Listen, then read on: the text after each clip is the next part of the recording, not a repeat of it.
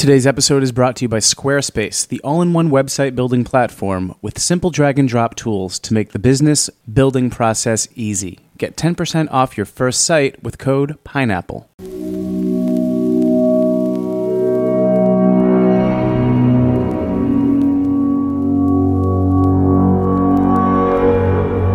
Full Service Radio.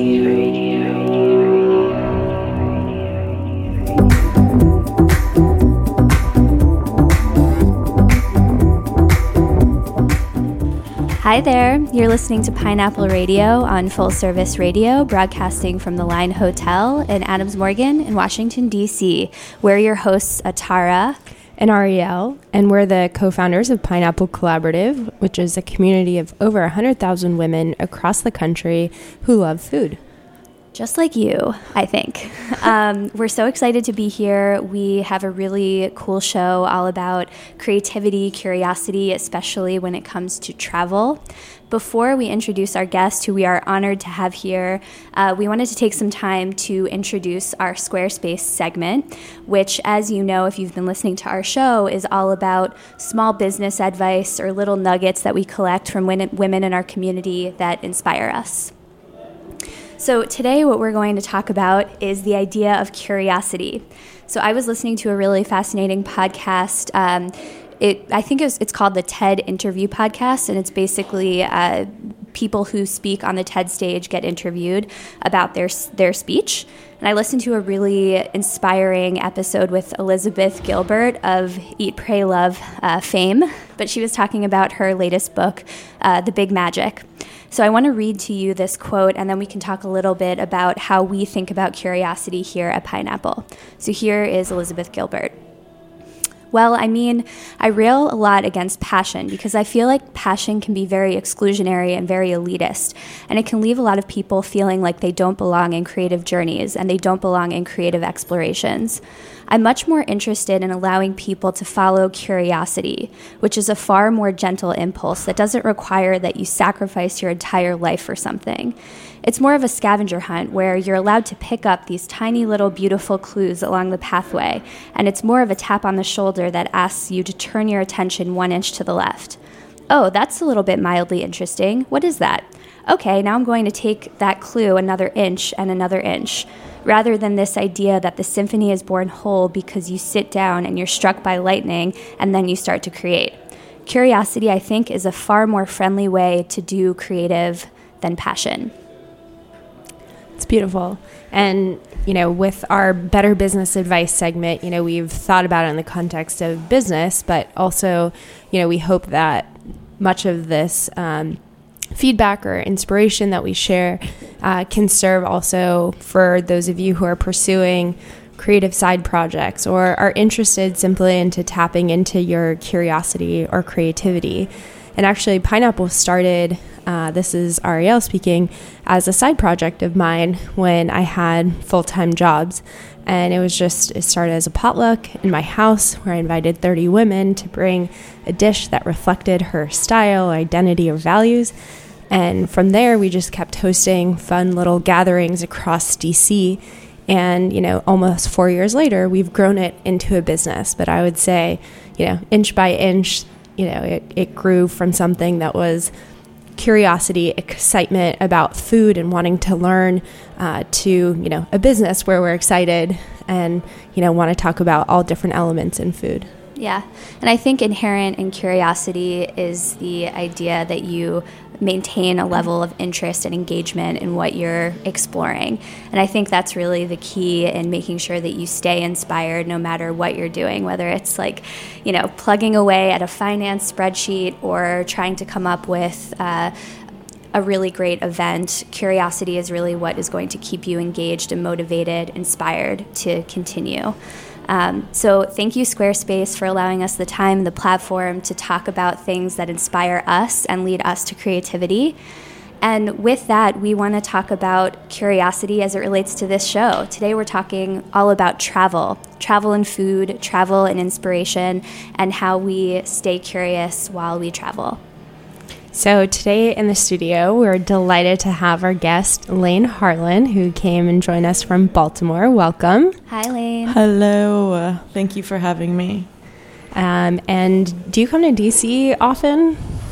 I try to get down here at least once a month, so I think not so often, but it's it's always a pleasure because there's fantastic restaurants and bars here. So I love to come down here and check out the scene and and and just bridge the gap a bit between thinking that Baltimore is my my only universe. 30 minutes on the train and I'm in a whole nother place. It's really great. Totally. I love that. Well, fun fact this is Atara speaking. Um, I recently moved from DC to Baltimore, and it's been an absolute pleasure to be in the same community as Lane and patroning all of her establishments and restaurants. I totally agree that Baltimore and DC are so close together, they don't need to be separate worlds. Um, and what I've loved about Lane and kind of the universe she's created in Baltimore is that she is very inspired by all of her travels um, across the world and brings them to life back home in her community in Baltimore. She is the proprietor of Baltimore based beloved joints, WC Harlan, which is a Prohibition era speakeasy, uh, Clavel, which is a Oaxacan style mezcaleria and taqueria, and the newly opened uh, natural wine and sake beer garden, and Sonnen, uh, which is delicious and beautiful and inspiring. And along with her impressive rise to culinary excellence in Baltimore, we pine for her undeniable sense of taste, all inspired by her travels. When you walk into Clavel, you see Oaxacan textiles, handmade Japanese pottery at Faddensonnen, and stovetop copitas. Um, her playlists are amazing, and the music really makes you feel like you're in a, a particular place. Um, and her establishments really are all about the magic between authenticity and style.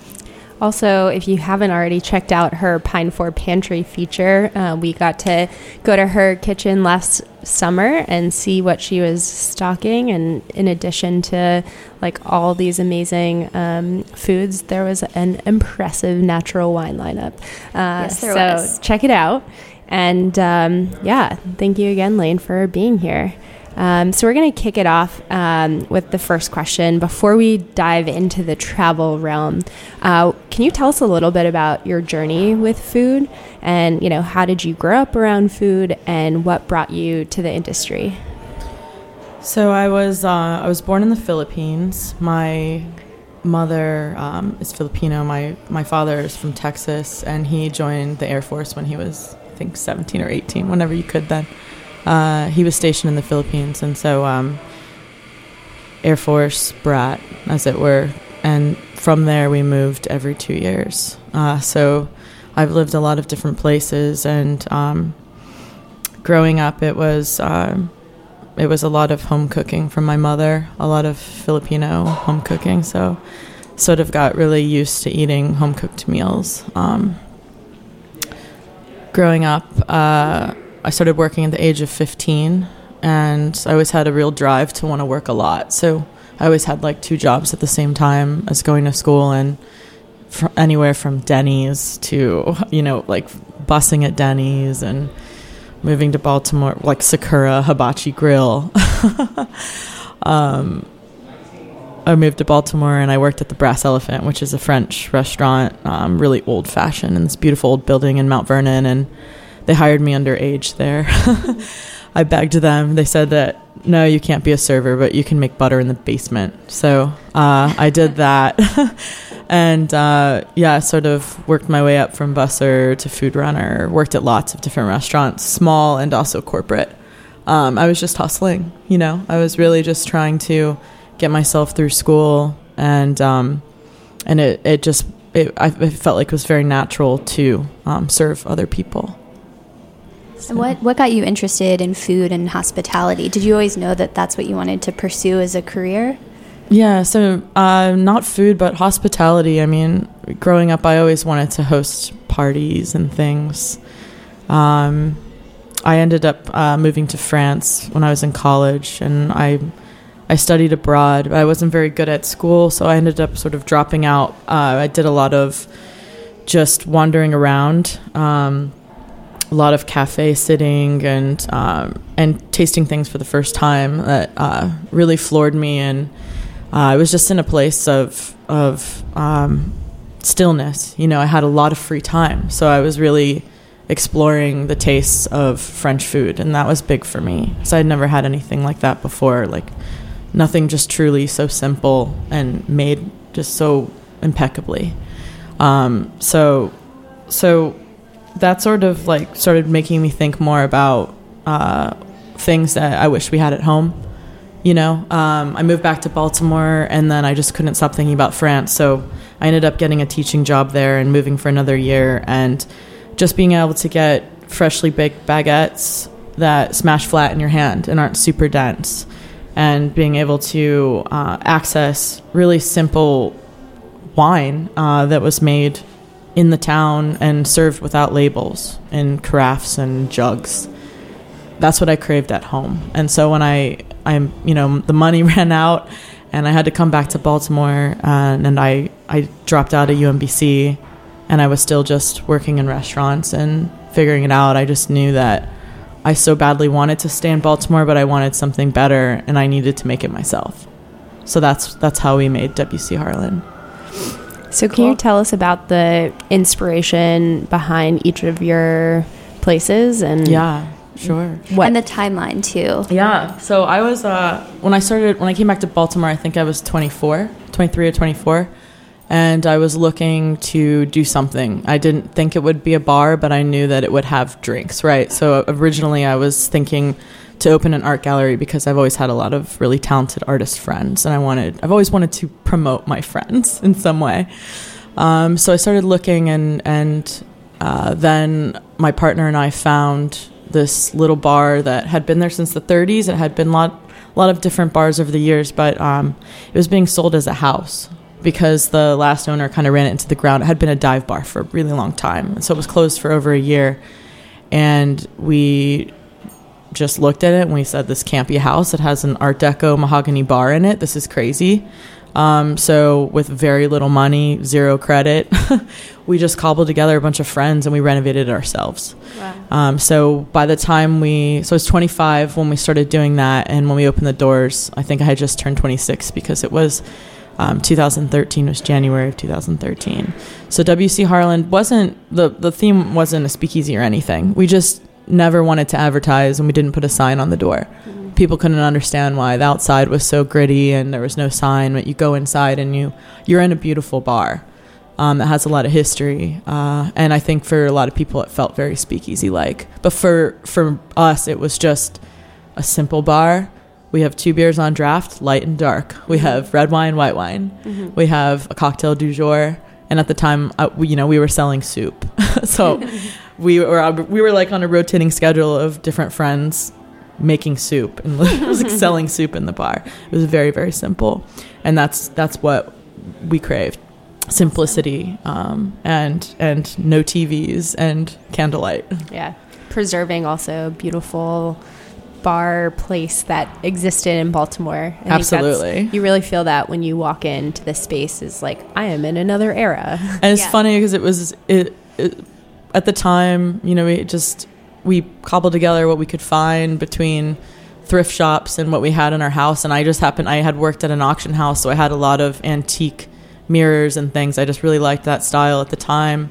And so we stripped everything out of our apartment and put it all on the walls and it's still there. Antique uh, paintings and mirrors, everything just came out of our one bedroom studio. Yeah. Um, and six years of wax from candles. six years of wax, which Just, like, cr- dripping It's a good smell. It Actually, is. I you know I didn't realize that wax had such a smell, but yeah, it's a very particular smell when you walk into the bar. Awesome. Um, so take us to Clavel and Faddensonnen. Sure. So Clavel. So I had I had bartended at WC Harlan. Uh, you know, it was like it was pretty brutal. Almost felt must have been six months or something. And you know, I was sleeping there because it was just didn't make sense to go home and not be able to park at night. And um, it was intense, and I needed a break. And sort of looking at plane tickets, uh, had always been interested in Oaxaca. Seemed like this like fertile valley out there somewhere, and um, my partner and I got tickets and we went. and uh, it just floored me. It absolutely floored me um, to see mezcal the way they treated it, showing the history and the fact that it's an agricultural product and looking at different species and the nerd in me just kind of like went crazy. I remember I brought back some some suitcase mezcal and I put it in this uh, green clay, sort of green glazed clay um, carafe with these little copitas that I brought back, and I put on the bar and I labeled it. It was a Madre Cuishe, and I was just giving it away for free, telling everyone about it, and everyone was very like, "What the hell is happening? This is crazy!" and I just gave it away for free all week, and I never, you know, after that, I just planned my next trip. I had to go back, and I had to go back, and I had to go back um, to learn more. Eh. There wasn't a lot of literature at the time on mezcal. Um, so it was really a thing where you really needed to get out there and go to a palenque. So, um, sorry, this I'm drawing this out, but long story short, uh, you know, I, I wanted to open a mezcaleria. Just so happens that my sister uh, married into a Mexican family, and my sister's uh, partner's brother is Carlos Raba, who is the chef and my partner at Clavel. He is from Sinaloa, um, which is in a, a northwestern state. Uh, it's really a lot of seafood, a lot of ceviche, and uh, he was such a good cook at home, and he hadn't been working in a restaurant or he wasn't a chef or anything. And I said, "Come on, let's do this. Like, you do the food, I'll do the bar." And so we partnered. So it's it's actually a, a family-run business. Flew his aunt and his mother down when we opened, and they made sure everything was perfect and completely Sinaloan. So although it does look sort of Oaxacan, it's the cuisine is Sinaloan Mm. Makes Yeah. sense. and then Faddensonnen. So we always wanted to make a beer garden in Baltimore because Baltimore didn't have one, and it just seemed silly that there wasn't a big outdoor drinking space. Uh, we had tried to look for outdoor spaces before Clavel, and we just couldn't find any. And so Clavel happened first, really. But we had always had this idea in our minds, and we wanted to open a beer garden not in the traditional German sense of a beer garden. We wanted to just have an outdoor courtyard where people could drink all delicious things kombucha, natural wine, cider, crazy beers, all these things we wanted. Um, and so uh, a couple years after we opened Clavel, we found the right property and uh, we started working on it. So we worked on it for over a year and a half, renovating it, and we opened in November of last year. So we've been open three months now. Faddensonnen is uh, the upstairs. It's a an old carriage house that uh, that encompasses an outdoor courtyard. The upstairs is a small natural wine and sake bar, and the downstairs in the tap room we pour everything. We have sake on draft from Brooklyn Kura, uh, namazakes. We have uh, wild ciders and we have natural wines. Um, I mean, it's it's not just beer down there. So it's inspired, would you say, by your trips to France and Japan, or it's more just kind of an amalgamation of what you craved and felt like Baltimore needed? Certainly, there's a lot of design inspiration uh, that came from traveling to Copenhagen, traveling to Japan. Uh, the reason I went to Japan was to learn about sake. So that was another thing where I'm kind of a, I guess, an autodidact. You could say it's really difficult for me to just pick up a book and learn something. Uh, I need to go and see it and touch and taste it. Very, very sensual person. So, um, so I I w- took a class um, about sake, and then it took me to a higher level class, and ended up in Japan, and that was wise. I wanted to be able to um, understand it more. Um, so yeah, the sake program it does come from my interest in sake and and then wanting to go out and to see what it was all about and finding that um, sake is a very beautiful thing. It's very very different than natural wine, but they're both up in the wine bar because I love them both, and I really wanted to um, just give something else to Baltimore. So I mean, yes, the the bars are inspired by travels, but also feeling the necessity of providing a place for people that live in Baltimore. Mm-hmm. So, given that you learn so much from being somewhere and tasting and feeling and seeing, um, let's dig into how you think about your trips and, and travel.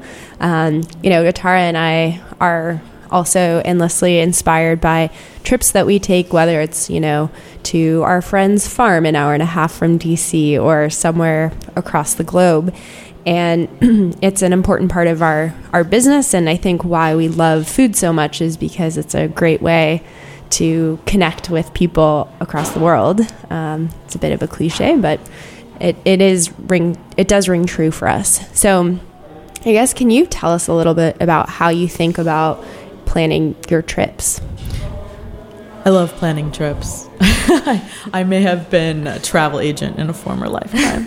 uh, I just, I, I really, uh, I really love to just put a city in Google Maps and look at the maps and wander around the maps and, and imagine that if I'm traveling to the city and, for example, Copenhagen, right? You know, I, I decided that I found a cheap plane ticket to Copenhagen. It's 500 bucks on WoW Air or less, right? I'm going to do this. I've got a weekend. Where do I absolutely have to go? I have to go to Amass, right? So I'm like, I have to go to this restaurant. Can I just walk in or do I need a reservation? If I need a reservation, I plan it in advance. And then that's kind of the main event. From there, I look at the map and I look at where can I walk every day? What markets can I hit? What museums can I go to? What small design boutiques can I go to to, to shop or to just a window shop? Um, kind of like really walking focused when I travel because I want to just see things that I didn't plan. I'm kind of a, a planner, um, and I I need to take myself out of that sometimes when I'm traveling, um, and to not be so strict about a schedule, but to kind of have a loose agenda and know where things are in neighborhoods, and and if I might pass by, like then it's a bonus, and if I might discover something that I didn't plan, that's the best thing. Mm. So I really try to take myself out of planning work mode, have a really loose agenda, but understand the maps um, and and you know everyone carries an iPhone on them, so if you get thrown off, you can just look at find the metro stop or see that you're only 0.8 miles away from that cafe and do it can I get should I get coffee here? Well, that one cafe that I saw, I wanted to see the interior design of that place or something about the place. I'm just going to walk the 0.8 miles to go there. So things like that really. And what are the, let's say, you know, four top things that you try to do when you're in a new city if you want to learn about the food and drink culture there? So, top things, the market. Um, I think markets are a really good place to see uh, just everyday people who are are bringing things that are from the land, from that place, and they're selling them themselves. It's not a thing that's put on a platter for tourists. It's not this this like um, sort of uh, it's not catered to you, right? So I want to see what just everyday people are eating, what everyday people are drinking, and the flowers they're smelling. I want to see what's there. Markets are the number one. Um, and then I'm I'm really interested in drinking culture. So of course I'm gonna look up. You know if if you're in Japan, then you know I, I want to go to the tiny sake bar with the 35 year old master who's just there every single day and he's he's serving up really beautiful fresh sake. I want to go there. Um, so yeah, so it'd be like markets and then bars for me, and then uh, you know museums or just galleries um, or design shops. Like really, really love like you see now and now in large cities, people are um, taking from the sort of selling wares from local artists, and uh, I really appreciate when people bring those collections and, and so you can get a glimpse into what the local art scene is like if you aren't able to make it to the right gallery opening. And it doesn't line up with your dates. If you can go to a little design shop or a little um, locally owned boutique that has like a local artist section I, I always really want to see that. And what would you say to someone who is let's say traveling to like marrakesh or oaxaca and wants to get like cheap things? Like what, what would you say when you know you're trying to encourage people to like invest in the local community and really mm-hmm. buy like quality things over cheapness? Yeah, uh, I don't. Wow, that's that's really tricky. Um, I don't really have recommendations for someone traveling to another country to to find quote um, like cheap things. I mean, it's it. You just have to get out and explore and. Um, I I don't know. That's hard because like when I go to Oaxaca, for example, sometimes I'm able to go to people's homes because of, of friends and connections that I've made there and buy pottery from them from their the shelf in their house. And I'm I'm not bargaining mm-hmm. um, for that because I mean I I come from the the United States of America, and and and the prices are so much lower, and I I just there, no part of me wants to haggle down somebody who's let me into their home and let me shop their pottery shelf. I, I mean, I'm not good at, I'm not a good haggler. I'm not good at that. Yeah. Um, so that's, yeah, that's difficult for me. I, I don't really have any suggestions there. Well, thinking Yeah. about like how you craft your you know itinerary, like where do you find these places? Are you? Um, I mean, you said you Google search. You're asking probably friends, maybe. Um, but I think to Atara's point of like, you know, if you do go to a place and you do want to invest in some quality item from that place, like how would you find that? Like where to buy that? Yeah. Uh, I mean, you just ask people that live there. You know, it's it, sure you could look things up on the internet, but I usually when I go to a bar or something, I'll end up talking to the bartender, maybe the owner. Um, and then you just ask questions. I ask cab drivers questions, bartenders, servers. I want to know where they go after work, and that's kind of how you figure out where's the local bar. You know, that's not just like the most fancy cocktail bar that's the most beautiful. It's like, no, where do you drink after work? Because that's where I want to drink. Yeah. So it's the same, you know, with um, like ceramics or or blankets or you know things like that. You probably just need to ask people that live there. They would Mhm. probably tell you, oh, oh, donia's over there. Knock on her door on on Monday morning. She'll let you in and she'll show you her comal and she sells this, this, and this. Like that's kind of how you do it. Cool. And So- before you plan your trip, you are like, how are you researching things? the internet and asking friends that I know go there more than I do. If if if if I have friends that do. So luckily because of because of the the community that I'm in with uh, my restaurants and so many times traveling to the same places over and over, uh, your community grows. When you dedicate yourself to something, you meet more people, and if you're constantly curious and asking questions and absorbing, then you're going to have better insight when you go to that place. Totally. Cool. And I think you alluded to this when you were talking about kind of talking to your bartender and being in the bar, but what is it about beverage culture that gets you excited? Why has that been such a source of inspiration for you?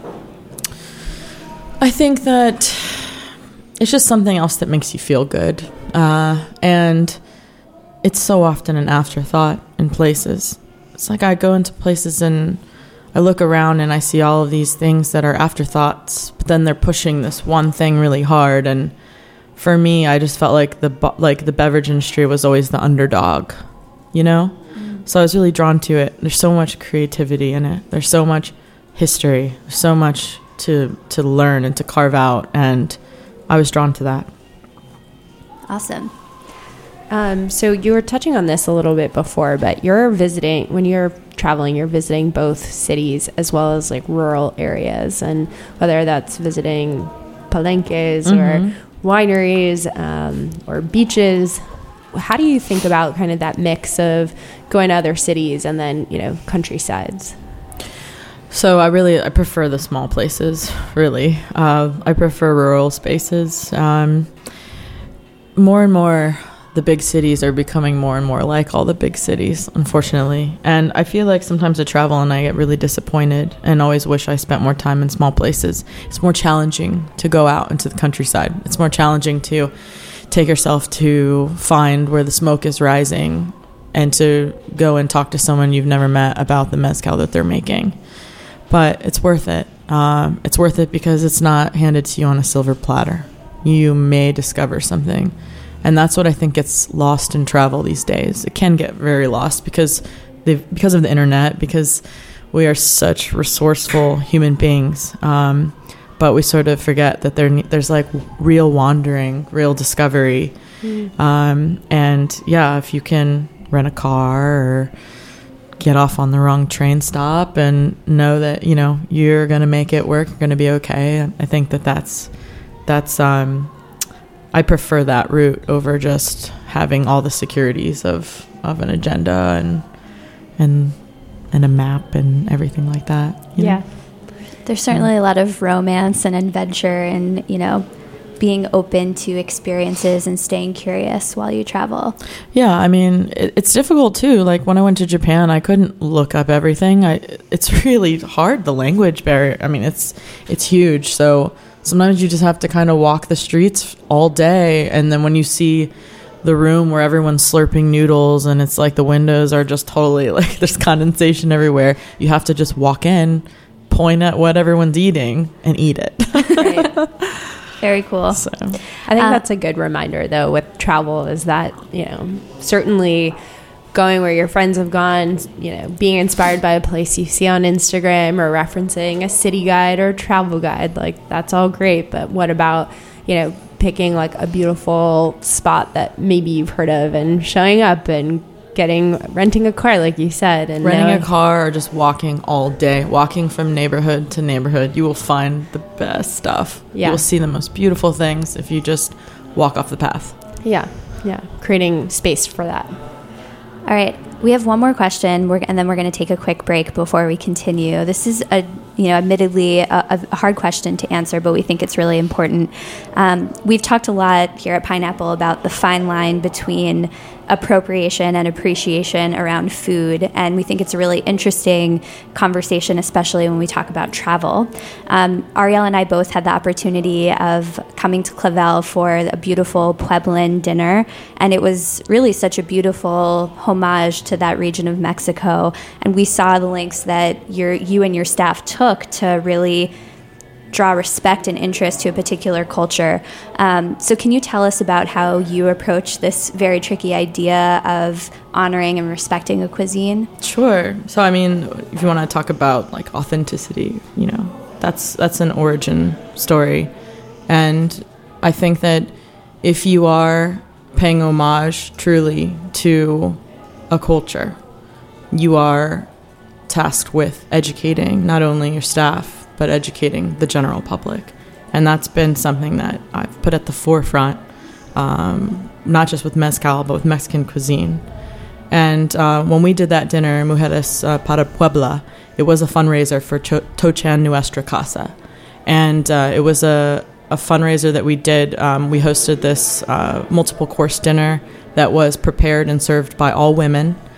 The head chef, um, head chefs were actually Rosie, who um, is from Puebla, and she has a taqueria called Cocina Luchadoras in Baltimore. Really fantastic place. Um, and it was based around her family recipes. And then with that, we had other chefs um, contribute to the dinner, like Helena Del Pesco, um, who's uh, traveled exclusively in Mexico, and um, Gingy from Gingy's Chocolate, also, who's opening a really. You have to talk to Gingy, by the way. She's amazing. yes. Um, I'm going to save it for Gingy. I'm not going to say what she's opening. But yes, also she travels extensively Mexico. And um, it's about honoring the traditions. So, um, so yeah, I think that educating and honoring. Yeah. And your establishments certainly do that, and it's it's no small feat. Um, we're going to take a quick break. We're here with Lane Harlan from Baltimore of WC Harlan, Clavel, and Faddensonnen, and we'll be right back.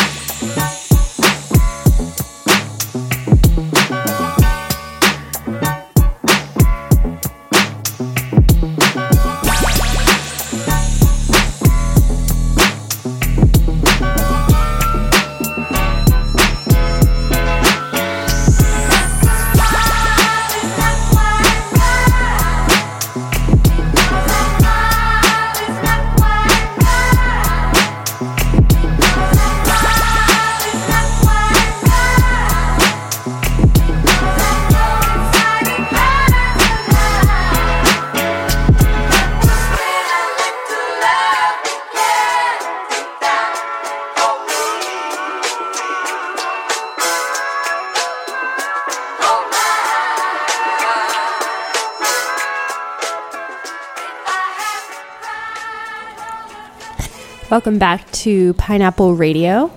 Uh, we're your hosts, Ariel and Atara, and we're here with Lane Harlan, uh, restaurateur extraordinaire and um, traveler who we pine for. And so, to cap off this episode, we're going to do a little Spitfire series of questions uh, focused on Lane's favorite uh, places and things to do while traveling. You can almost look at it as a live city guide. We've never done it before, but we think it'll be pretty cool. All right, so the first question is uh, the place, places you want to travel to next. Currently, I am pining for Tunisia. I want to travel there so bad. And then a few islands just off the coast and heading towards the south of Italy. I think that that would be a really nice trip. And so, actually, I'm a former employee who is now working at Claro in New York. His cousin lives in Tunisia, and I met them at the wedding. And so I've been emailing with her and trying to get some insider tips. And from those tips, I'll sort of lay out the bones of what I think will be a really nice trip. I don't know when I'm going to do this. I've been looking at weather patterns. I thought August would be good, but apparently it's extremely hot in Tunisia. So I'm going to try to figure it out. But I think that's what something I really want to dig into. Cool. Very cool. All right, your favorite city to travel to often? Mm. Ooh. Probably. Mm, that's so hard. Often. Uh, I guess it's not really a city, but Oaxaca. I mean, I go there more than anywhere. You take your staff there. Yeah, I take them annually on a big trip, and then we always do um, smaller trips with just one or two of the bartenders, and we go to different places in Mexico Cool. for research, of course. All right, uh, favorite restaurant in Oaxaca? In Oaxaca, it's not a restaurant, it's a food truck. It's called Lechoncito de Oro, and it's only open at night, and they only serve one thing. It's carnitas with salsa verde and chicharrones on top, and you can get it in many different combos, whether you want it on a tostada, quesadilla, or on a torta. But it is by far my favorite thing to eat there. It's it's actually gold. Amazing. Um, and your favorite bar or place to drink in Oaxaca? El Destilado, hands down. Um, El Destilado is owned by Jason Cox, who's fantastic person. He's actually an American who moved down there quite young, extremely clever. He is uh, he brings in um, destilados de agave, uh, and he just has a beautiful selection. The tasting menu there is insane. The staff is incredibly hospitable. It's a wonderful, wonderful place to drink. It's actually the only place in Oaxaca that I've had. Um, I've been able to drink a natural wine. They have Bichi there, um, so that was that's even like a huge bonus. But that place, I mean, just go there and drink mezcal. It's a beautiful, lovely, lovely spot. And Bichi is a Mexican natural wine from the Valle de Guadalupe. Exactly. Yeah. Cool. Uh, favorite market in Oaxaca? Tlacolula. It's the Sunday market, so Sundays only. Um, it is the most cinematic market I've ever been to. I mean, just li- like buckle up when you go to that market because so much is happening. The colors will blow your mind. Um, I just, I. It's it's crazy because I always want to take a million photos to capture it all, but it's like so much is happening. You can you can really just not, just have your have your camera in your hand, but look up. So you might have a lot of blurry photos, but it's just it's the smells are, are amazing. It's beautiful. It's packed with uh, people from all the different villages, and it's it's it's something. That, um, I mean, cinematic is the way to describe it. Really. I definitely enjoyed going there when I was there as well. Um, okay, stepping outside of Oaxaca for a minute, uh, your favorite dish from one of your restaurants, Clavel or Faddensonnen, inspired by a global dish? Ah, yes. So at Faddensonnen, uh, we have tofu misozuke. Uh, I tasted that for the first time in Ishikawa in a very small sake bar. And uh, just, you know, about uh, the size of a quarter, this little piece of tofu misozuke. What it is, is it's tofu that's pressed and then it's cured in miso. So over time, it, through the enzymatic processes, it starts to break down, starts to become, um, the umami starts to explode, and that like sort of like bland piece of tofu turns into almost like a cheese-like umami bomb. And so um, yeah, I, I tasted that and I said, game over. This is the best thing I've ever had paired with sake.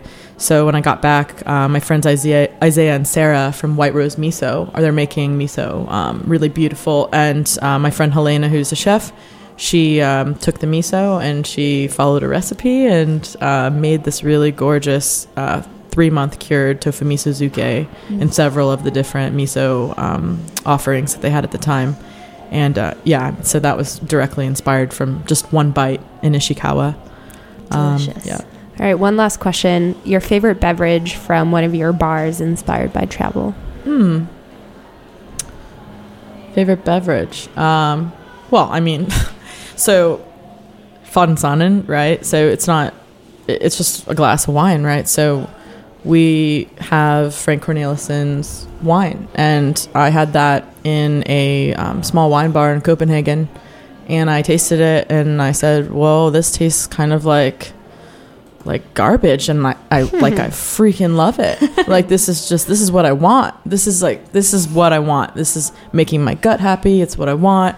Um, and so so yeah, I'm just really thrilled. And I, I actually went out and I visited him after I tasted it because I was really freaked out about it. I couldn't, you know, it was kind of like a good foray foray into um, uh, sort of very natural wine. Um, and so that memory and that taste you know I'm, I I worked really hard to be able to have that in Baltimore because it's highly allocated um, but also tapache the tapache we make at Clavel Oh, it's so good. thank you um, I feel like that is the closest that we get to pulque and I say that only because um, it is wild fermented and it's it's we don't dose it with a bunch of sugar it's not dead it's actually really active it does give you a gut high like pulque does and so that for me is really reminiscent of of drinking really fresh pulque Right. Can you tell our audience what tapache is? yeah, so tapache is um, it's a fermented pineapple wine. Essentially, you um, you crush pineapples and uh, add a little piloncillo, or we use Nella sugar, um,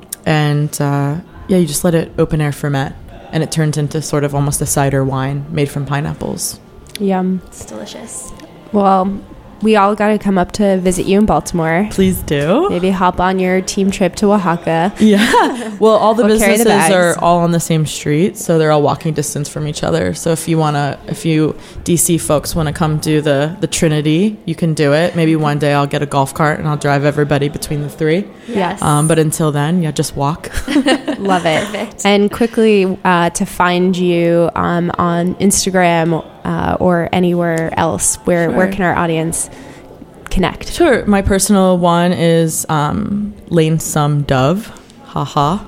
Um, and uh, Clavel is bar underscore Clavel. WC Harlan's just WC Harlan. And Faddensonnen is Fadden.Sonnen. Beautiful. All right. Well, thank you again for joining us in the studio, and we'll see you next time. Thank you so much.